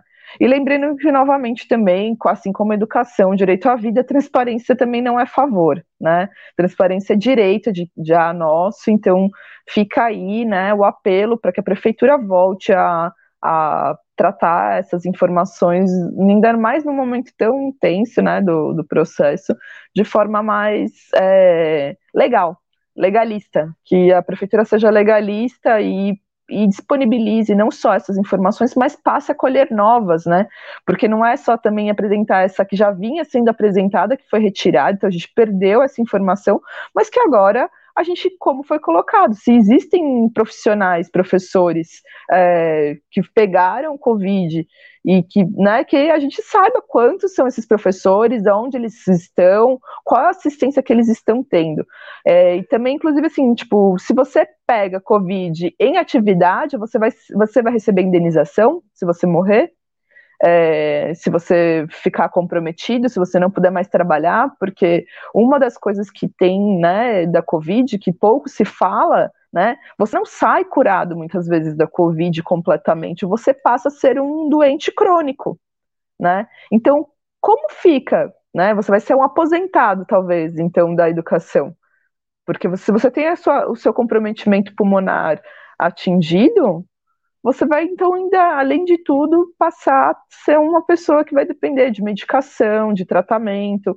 Então, assim, tem todas essas considerações. E não só uma, a gente está falando só dos profissionais, não. Imagina acometer uma criança, né? Uma criança passar a ser uma doente crônica, né? De algum mal que, de, em consequência Covid. Então, assim, o custo também disso, porque falam tanto de economia, né? Então, assim, quanto custa um, um, um, profissional doente afastado. Então, assim, todas essas considerações não estão sendo levadas. E, outra, e falando sobre protocolos, eu até o momento, então me perdoe, né, como eu não sou membro da, das, nem da rede pública é, estadual nem municipal, eu posso estar cometendo um deslize, então, mas eu não tive acesso até o momento a nenhum tipo de protocolo, para nada, produzido pela, pela, pela gestão entendeu? Assim, então, é, porque protocolos são documentos muito, são documentos técnicos, né? Então, onde estão esses? É, porque se fala de uma coisa de um tipo de um mínimo ali, mas é muito num boca a boca. Isso não é protocolo. Protocolo é um documento, né? Então deveria. Cadê esses documentos? Cadê esse documento? Cadê, cadê o grupo que está querendo? Essa, a gente tem um grupo, né, de, de pessoas de um gabinete de crise, né? Então fica aí, né, porque não é de responsabilidade exclusiva, né? A gente tem muitos profissionais. A Flávia não está sozinha, né? Ela tem outras responsáveis fazendo uma a gestão conjunta com ela. Então, é, que esses profissionais se sensibilizem também, né? Porque eles vão ser responsabilizados. Só para já encerrando a minha fala para passar mais é, para vocês, mas assim, é, foi colocado, né? Muito bem colocado que é, a, existe hoje já a prerrogativa dos municípios poder, que eles podem criar decretos mais restritivos né, em relação à, à, à pandemia, né? Só que aqui a gente teve a quebra do decreto para contra as restrições. Então aqui a gente foi contra o lockdown, né?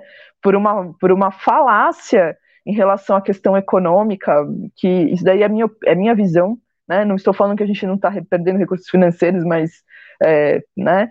Então, se a gente, tipo, quem que vai ser, quem que vai responder juridicamente também, né? Isso. Se a gente está numa fase vermelha e tudo bem é, ter aberto, tudo bem ter aberto esco é, praias, escolas e continuar isso, alguém deve se responsabilizar juridicamente, né? Também por isso. Então é isso. Passo quem eu queria saber quem de vocês aí quer responder a pergunta de como garantir é, o distanciamento com nas creches. Esse, acho que vou passar para a Lara, que foi a primeira, e aí, se ela quiser, é, ela fala aí o que, que ela pensa, que é, que é um, né? Nossa, não, não, não tem nem muito como como responder, assim, né? Tecnicamente, a gente tem três coisas a serem feitas, né? Higienização das mãos, que os profissionais da educação podem é, reforçar essa cautela, né?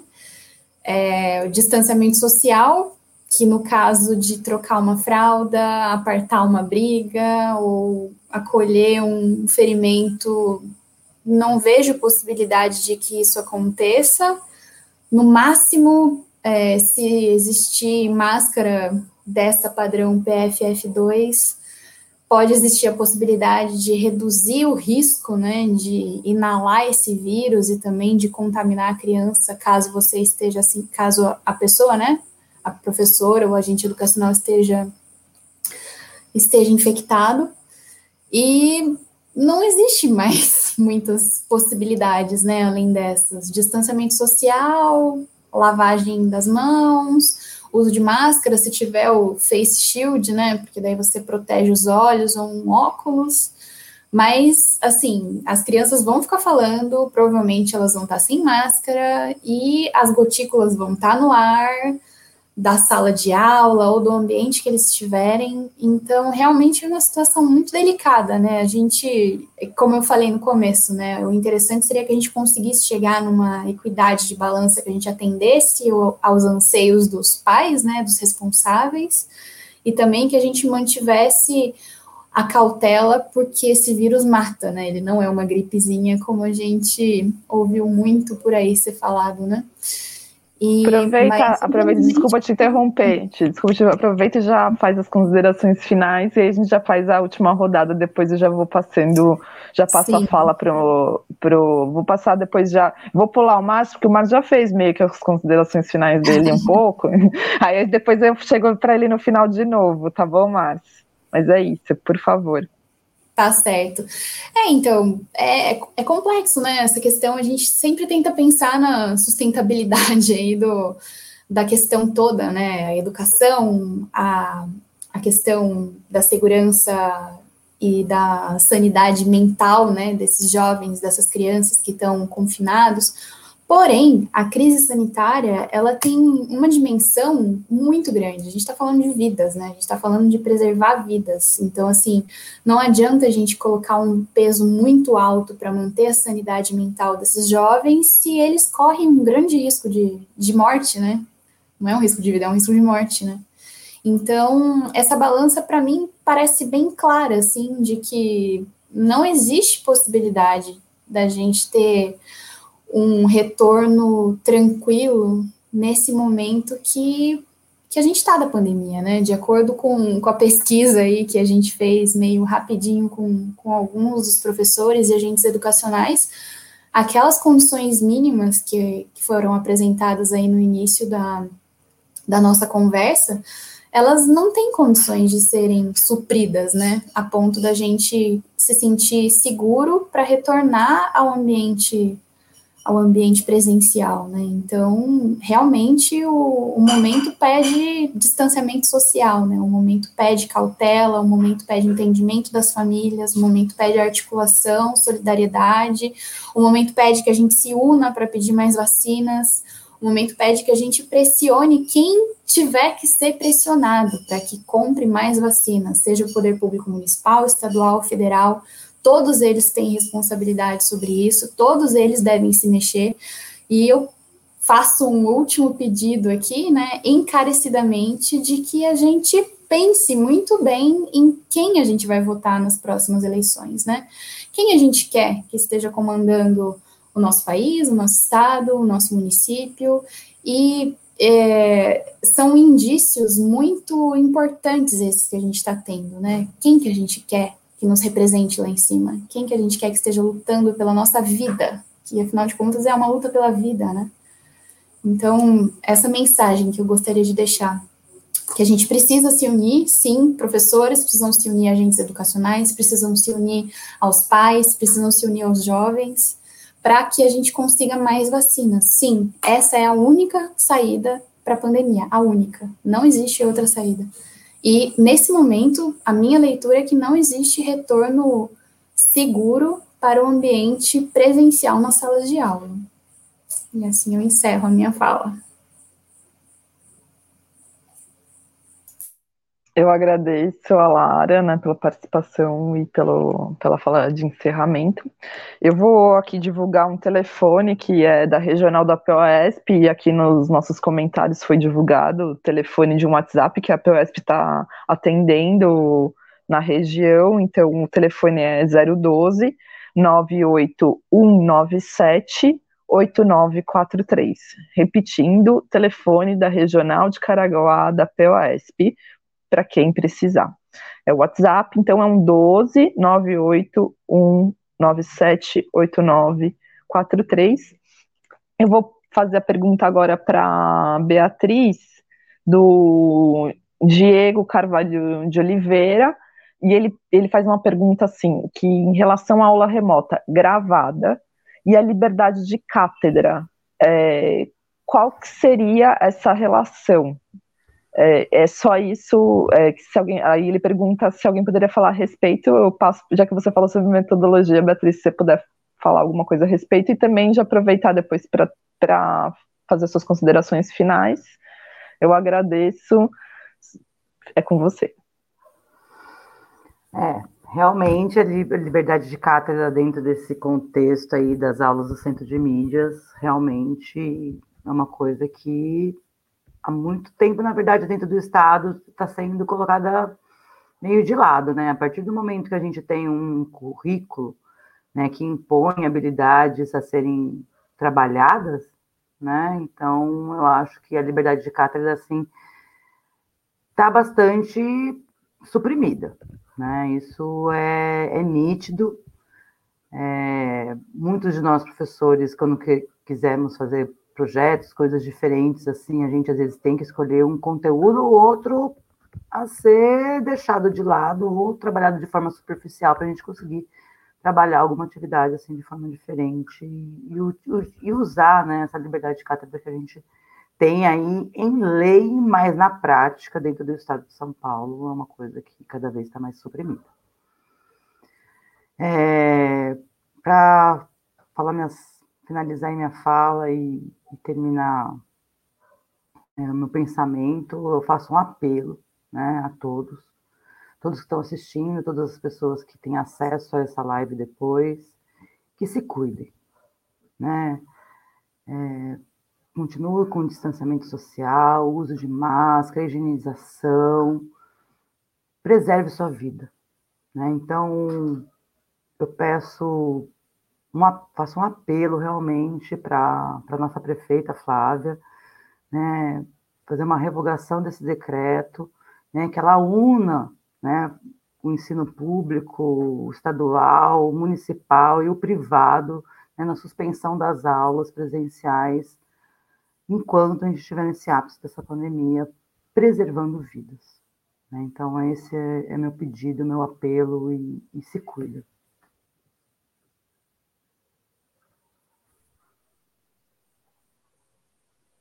Fecha Flávia.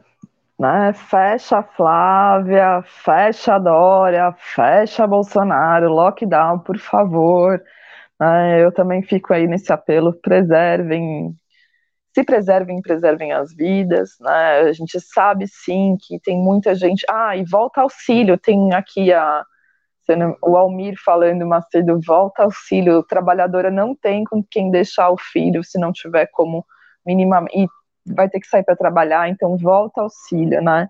É, queria perguntar, então, fazer finalizar com o Leandro, depois só ver se o Márcio vai querer falar mais alguma coisa, porque eu tinha entendido que ali ele já fez as considerações dele. É, e na, uma outra pergunta que apareceu, fora a questão da, das creches, foi o, o, o, cuidado dos professores, como que os professores podem se cuidar nesse processo todo, né?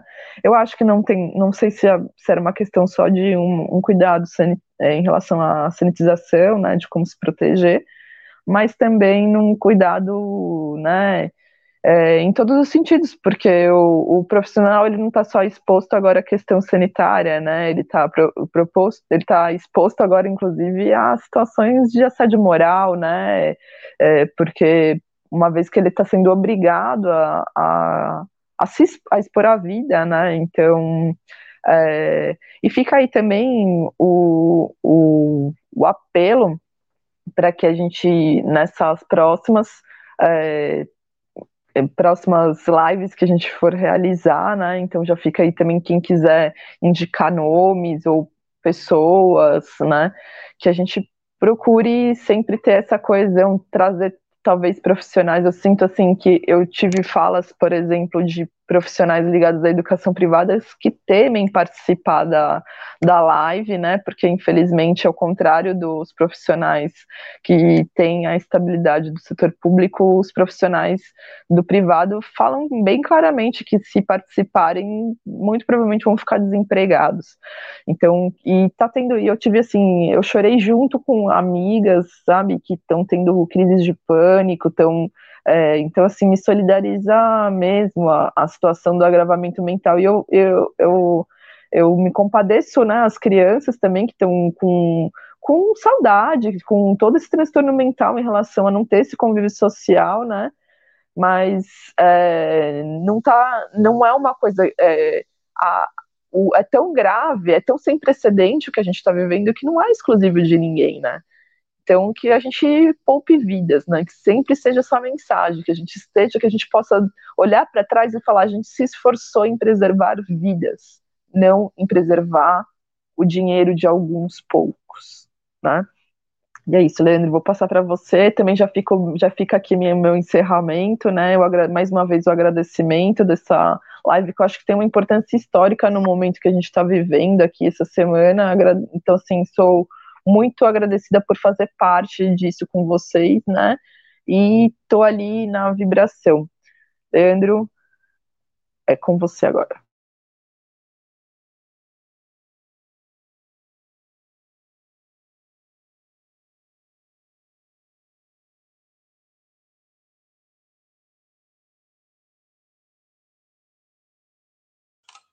Opa, estava desligado o microfone, me desculpa. Mas respondendo sobre é, para quem perguntou como fazer nas creches, nas creches só tem um jeito de garantir o distanciamento social, que é a creche fechada e cada aluno na sua casa.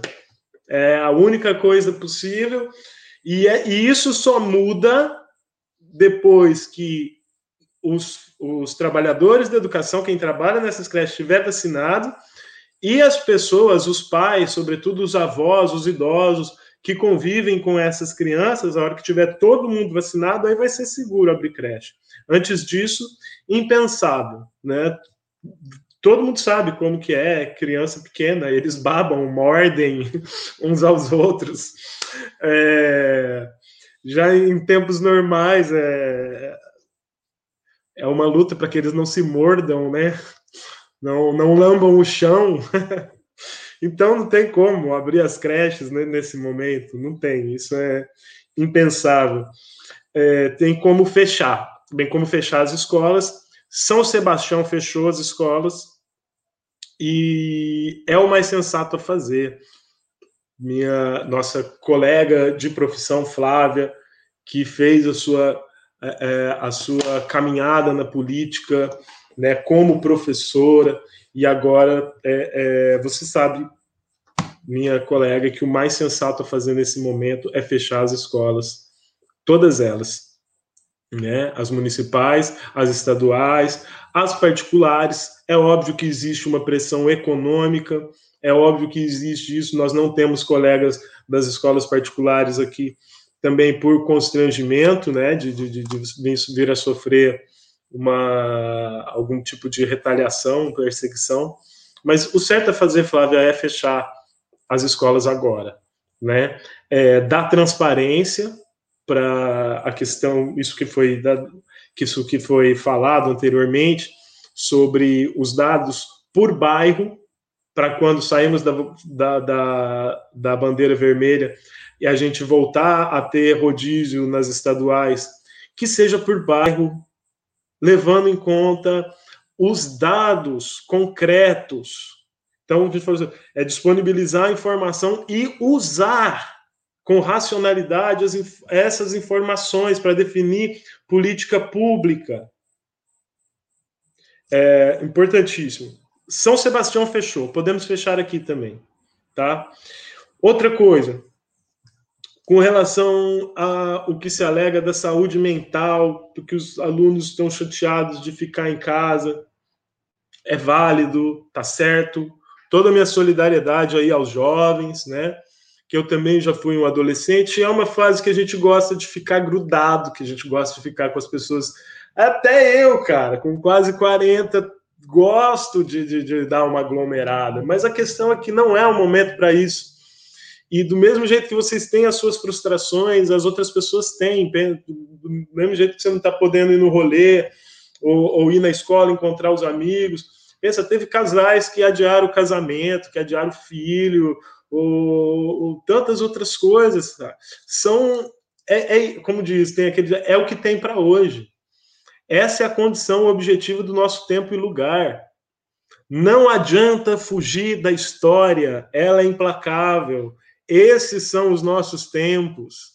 Eu adoraria é, é, é, que fossem diferentes, mas é isso que nós estamos. A pessoa fala assim: eu cansei desse vírus. Ah, não, para mim já deu de pandemia. Não interessa que você já cansou desse vírus, porque o vírus não cansou da gente. Tá certo? Então eu sei que está difícil, todos estamos vivendo situação de luto, apreensão, saudade, ansiedade pra caramba, meu amigo. Pra caramba. Você imagina que eu, que aí junta a ansiedade com a rinite alérgica, né? A bronquite crônica. Eu começo a espirrar alérgica, eu já fico pensando que eu vou morrer. Pô, todo mundo está sob pressão de alguma forma, sabe? Então a gente tem que se apoiar, certo? Mas entender que é preciso aguentar um pouquinho mais, vamos nos fortalecer, vamos dar apoio para o outro, mas não, é, não vamos entrar nessa de ai, a criança está triste sozinha em casa, porque tristeza maior é ficar sozinho num quarto de UTI. Certo, pessoal? Se cuidem, se cuidem, incentive o seu filho a ler, incentive o seu filho a acompanhar as aulas online, incentive o seu filho a, a, a fazer as atividades, é, a, a, ler as coisas que são do interesse dele, sabe? É, porque realmente a, a atividade intelectual não pode parar, mas as aulas presenciais precisam parar. As aulas presenciais precisam parar.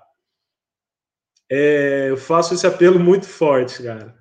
Tipo, tem gente que subestima. Um dos dois colegas que estão afastados na minha escola, um deles era um cara que zombava de mim.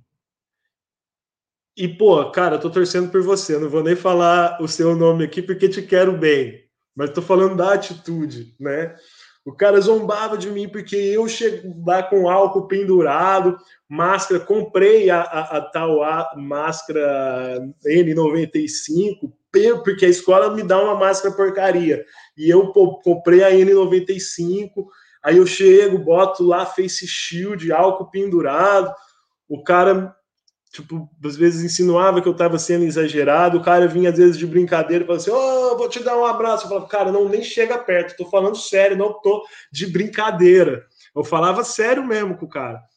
E, pois bem, agora, infelizmente, é, é, esse meu colega está afastado. Estou torcendo muito para que ele se recupere o quanto antes, mas veja bem, talvez assim, no momento que você achou que eu estava sendo antipático, no momento que você achou que eu estava sendo antissocial, que eu estava sendo uma outra, uma outra palavra que eu não vou dizer aqui respeito mas, pô, cara, eu estava me cuidando, infelizmente, talvez se eu não tivesse tendo todo esse exagero, talvez eu não tivesse em condição de estar tá aqui participando desse debate. Então é sério, é para todos, se cuidem. Uma coisa que é muito, uma coisa que é muito importante, o comitê de crise, é, é, é, que é a área técnica, acha que tinha que fechar tudo, certo? Não é tu, o, o, as pessoas acham que, que, às vezes acham ruim que o Dória decretou a fase vermelha, mas o que ele está fazendo não é tudo que a área técnica orientou que devesse ser feito, né? Então, o que cada um puder fazer a mais, deve fazer. Tipo, não é porque o governador falou que a, a, escola é um lugar deve permanecer aberto, não quer dizer que seja um lugar seguro. Você tem autonomia de não ir, é, de não mandar o seu filho. Não está sendo dando, não está dando falta, sabe? Não mande os filhos para a escola. Tudo que você puder fazer a mais, faça para se preservar, para preservar os outros, para preservar as pessoas da sua casa. Isso é muito sério, pessoal. Obrigado é, pela oportunidade de participar e dividir essas minha visão aí sobre o, o assunto. Obrigado. Então eu eu não sei se o Marcos Marcos você quer falar mais alguma coisa. Ou... Um segundinho, vou tentar ser breve, que realmente a gente já se estendeu, mas é uma coisa que eu fico agoniado. Vou dar exemplos concretos para ficar mais fácil o nosso entendimento. Eu, por exemplo, tenho 678 amigos no Face. Aí compartilho um negócio que eu acho super punk, interessante para alertar. Aí vou lá, três, quatro amigos de perto, que eu vejo pessoalmente, às vezes, na escola e tal, e onde estão esses 678 amigos, os 1.528? Eu acho que a gente volta à questão das redes sociais, a gente está sendo cerceado, ou está sendo bloqueado, ou não sabemos usar, ou temos que gastar algum dinheirinho para impulsionar. Dá um outro exemplo também de bolha. É, tínhamos aqui, por aqui, uns três grupos de zap, até com gente de Ubatuba é, contra o golpe, isso, aquilo, aquilo outro. Aí foi se formar um grupo para organizar uma carreata, eram as mesmas pessoas desses grupos anteriores, ou seja, nós, no que tange redes sociais, nós estamos é, cerceados, estamos é, bloqueados mesmo, e a gente precisa saber e digo isso porque é uma coisa que a gente precisa aprender mesmo dentro dessa nossa organização. Por isso que eu saudei a live, porque é uma iniciativa é, muito importante nesse momento de cerceamento da atuação da mídia. E vou concluir dizendo: o ensino remoto é evidente, nós, vou até pegar a mais afamada frase do Freire: ninguém educa ninguém, Ninguém se educa sozinho, os homens se educam em comunhão. Então, nós somos plenamente a favor do ensino presencial, mas não numa situação dessa, de guerra, de vírus, de pandemia e de tragédia humanitária. É, concluindo, vacina, auxílio emergencial e ensino remoto. E muito obrigado mesmo pela oportunidade.